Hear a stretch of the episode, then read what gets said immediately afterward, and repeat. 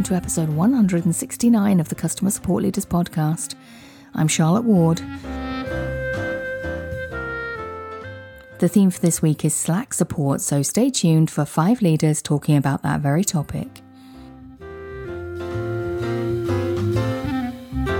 I'd like to welcome to the podcast today Chris Jewett. Chris, it's lovely to have you join me for the first time. Um, we've known each other for a couple of years, but perhaps for the benefit of our listeners, would you like to introduce yourself? Yeah, definitely. Thanks for inviting me. Um, I'm Chris. I'm a customer success manager at Klaus, and I've been working at Klaus for about uh, nearly two years now. It's flown by. Um, by customer success at Klaus, we talk about more than just success. We're, I'm talking about customer support and leading people through the trial, and then also beyond. We kind of see that as one thing um, to build customer relationship. So that's what I do at Klaus. Lovely, thank you so much. Um, I I love that uh, expanded definition of success. By the way, I see that um, increasingly adopted i think that the lines are being blurred between success and support and onboarding and everything it's becoming a much more holistic customer relationship i think and success yeah. is still sort of the thing that it's called but it's so much more so uh, yeah yeah I'm, I'm... yeah exactly it was it we we kind of wanted to eliminate this problem that so many companies had and that we've had in the past as well, which is customers being handed around, being passed off onto different people, building new relationships from scratch every every time something changes and also things getting lost and people not knowing where them where their responsibilities lie and where they stop you know all of that we were able to kind of uh, get rid of that problem yeah, yeah, that's nice. It's particularly suited to a sort of B two B environment as well. I think, um, yeah. which, which, I think is um, is also true of the topic that we're here to talk about today. I think particularly suited to B2B environment, as I've come to learn this week already, um, is the uh, the use of Slack as a support channel, and um, and that is why I lured you here today to talk to me, is because I know that you ha- have done this at Klaus, and you have quite a, you've had quite a story with providing support through Slack, haven't you?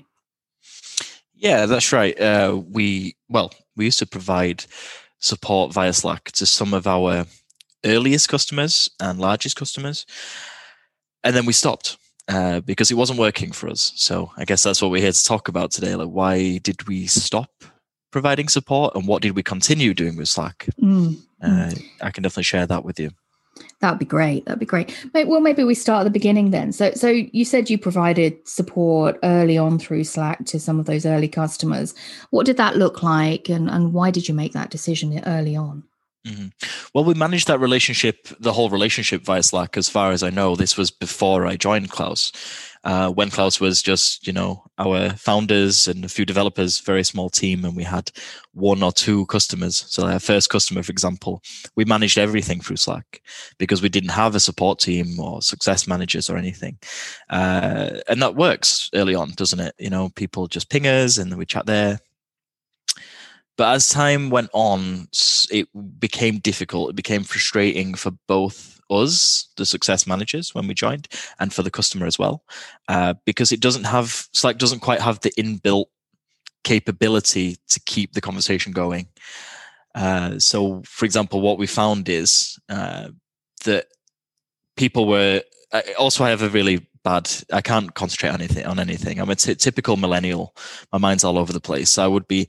Someone would ask me a question, a technical support question. I'd be answering them, and then I'd see, oh, shiny or a cat picture, and I'd go away, and then their their question would just be waiting there. It doesn't have the inbuilt kind of notifications and pings and that awful noise that intercom makes uh, to remind you to go back there.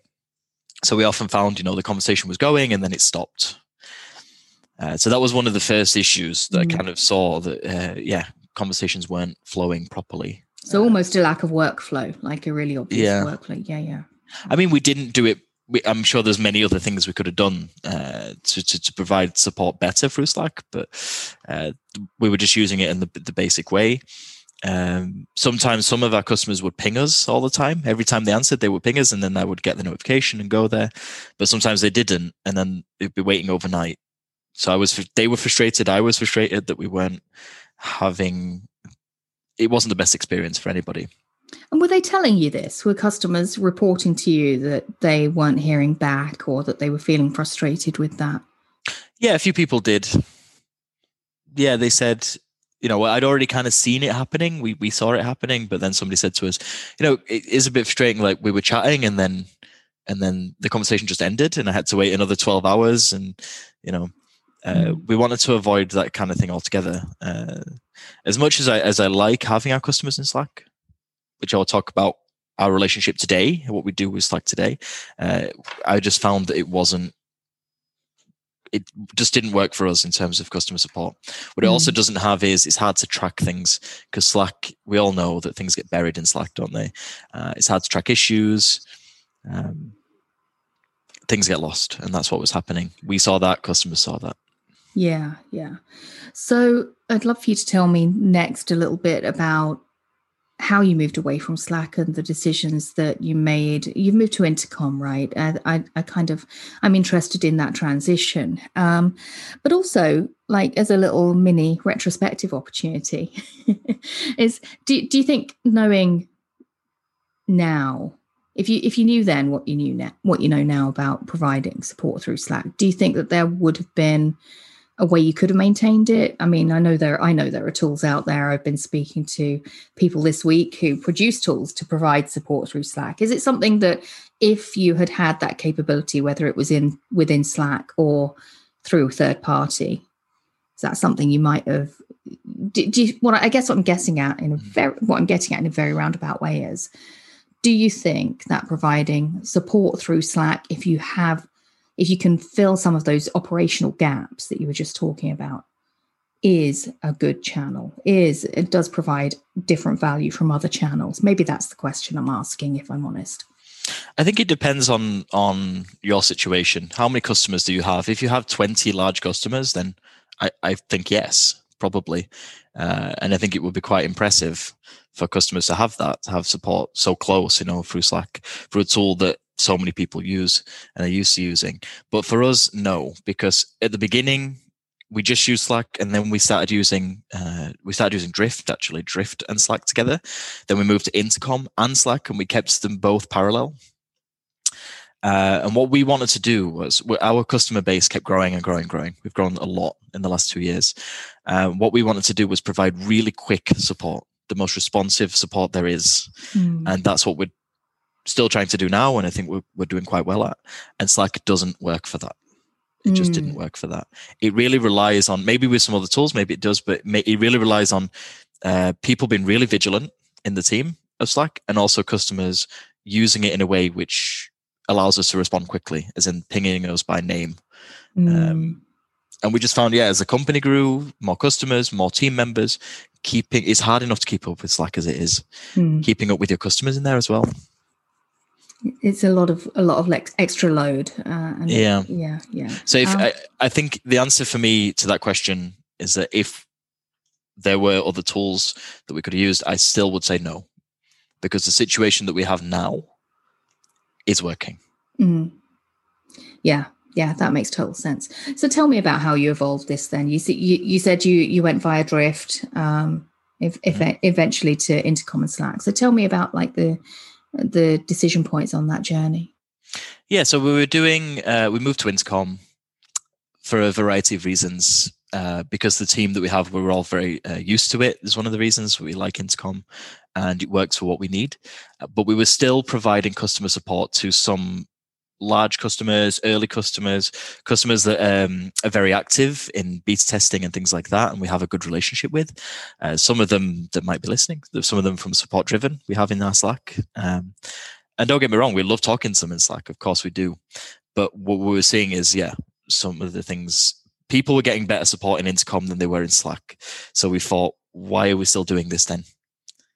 Because we want we, by having in Slack, we wanted to be closer to customers, we wanted to be more reactive, but the opposite happened, and the customers that were going through Slack, uh, through Intercom, sorry, were getting better support. So we discussed with a few customers. Some customers came to us and said it's not really working out. So we said, okay, let's change how we do this. We'll keep you in Slack, and we still have some of our largest customers in Slack and some of the new ones as well. But let's use this for discussion as in best practices. Uh, it, some issues that you're having which aren't technical, things that need ironing out. Because with that, you can have people from outside support in there. So we have Valentina, our empress of products, mm-hmm. as she goes by. Uh, we have sometimes our CTO in there. We have some developers in there. We have CEO in there. So you have more access to those people to talk about things other than technical issues. So we said to people, let's keep that. We love speaking to you there, but technical issues, let's go to intercom. Why? Because we have a one minute first response time in intercom. That's mm. what we aim for, and we achieved that last year. Our first response time for the whole of 2020 was one minute and 20 seconds. Wow. So we didn't quite achieve it, but we were still close enough. with that. Yeah, yeah. Uh, we had a 97.5 CSAT as well. And that was only brought down by a child in December that somehow got onto our website and started chats with us all the time. I don't know. I think he was looking for Klaus the Christmas film, maybe, and he gave us loads of negative feedback. so it would have been better oh, if it wasn't for this kid. Oh no. Um, so yeah, it was just working out intercom. So we said that to people. Let's go through intercom for technical issues. We can connect. We can tag the conversations in there. We can connect GitHub issues. It's just perfect for that. Mm. we did. And you're um you, you very quickly rolled off a couple of stats there. Like mm. you have very easy access to them through through that sort of tooling, right? And I guess that's Absolutely. also that's also what you were missing before. You were saying was missing in Slack. Um, mm. The other the the thing then uh, which is interesting here is that you're able to maintain more of what I would consider the success side of that relationship in Slack. Everything you yes. talked about there, like best practices, access to product, access to wider parts of the organization, actually on both sides, right? I think mm-hmm. for, for you and at Klaus and maybe a bigger footprint into client organizations as well. Um, do you find that you have to do um, is there is there a manual overhead in managing the expectations around what happens in Slack versus what happens in Intercom? Do you have to redirect clients all the time to Intercom, or do you make that leap for them if they start if if the conversation migrates into into technical support?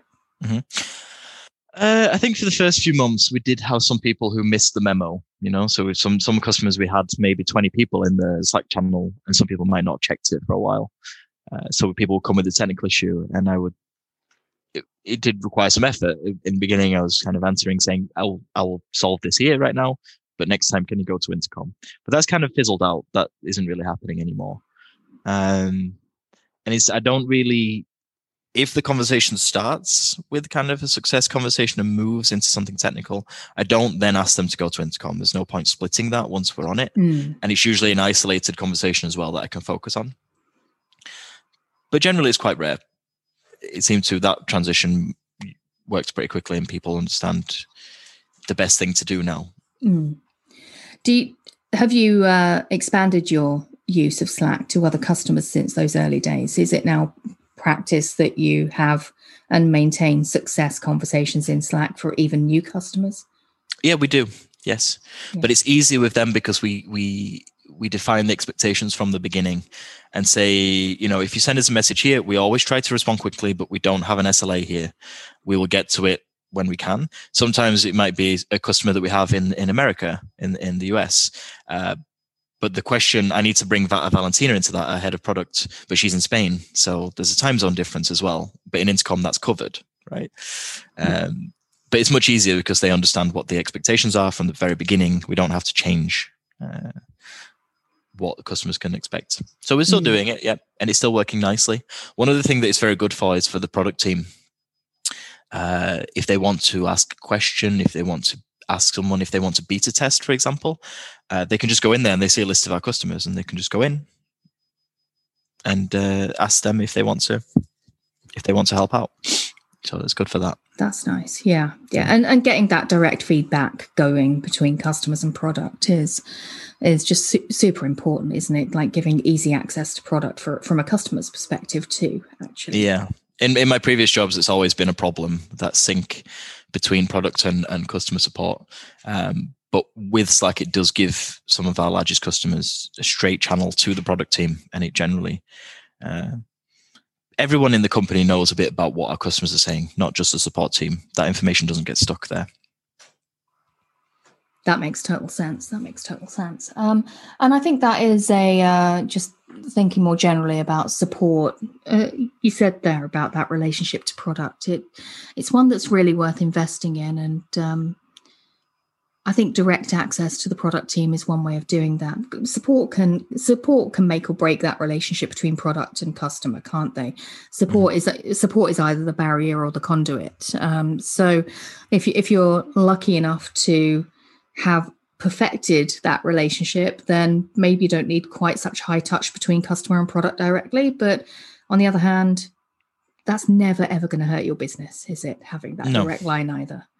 We put a lot of focus on it. I mean, there's a lot of customers that always just go through Intercom, go through our chat. Uh, there's other things we do to keep the product uh, team in sync, which is a bit of another topic. But whilst we're there, uh, might as well just mention that yeah, they have that direct line to, to, to those customers that are in Slack. But then we have a weekly meeting, product and CX sync, to talk about what people uh, are coming to us with. We're tagging our conversations with the most common themes and, and problems and questions, um, and report on that every month. Uh, um, I think I think I think Valentina also has access to Intercom if she needs, so we can tag her there as well, mention her there if needed. Uh, and also working through GitHub, we're adding enhancement requests, feature requests in GitHub, and connecting them to tickets so they can see how many times that's done. You know the usual things, but we I think even without Slack that we, we managed to keep synced between the product and it's super important as well because we're we're half remote. All of the customer support team and all of the product team are remote workers, mm-hmm. Mm-hmm. even before COVID. Yeah, yeah. So it just helps reduce that distance, that that virtual physical distance between them, between you all is uh, yeah. as as many bridges as you can give. That is is super important. Thank you so much for joining me today, Chris. I think that's been a really interesting perspective in uh, from a from the front lines of using using Slack for support in the early days and what does work and what didn't work for you. Thanks so yeah. much. Thank you. I hope it was helpful to people listening. That's it for today. Go to customersupportleaders.com forward slash 169 for the show notes, and I'll see you next time.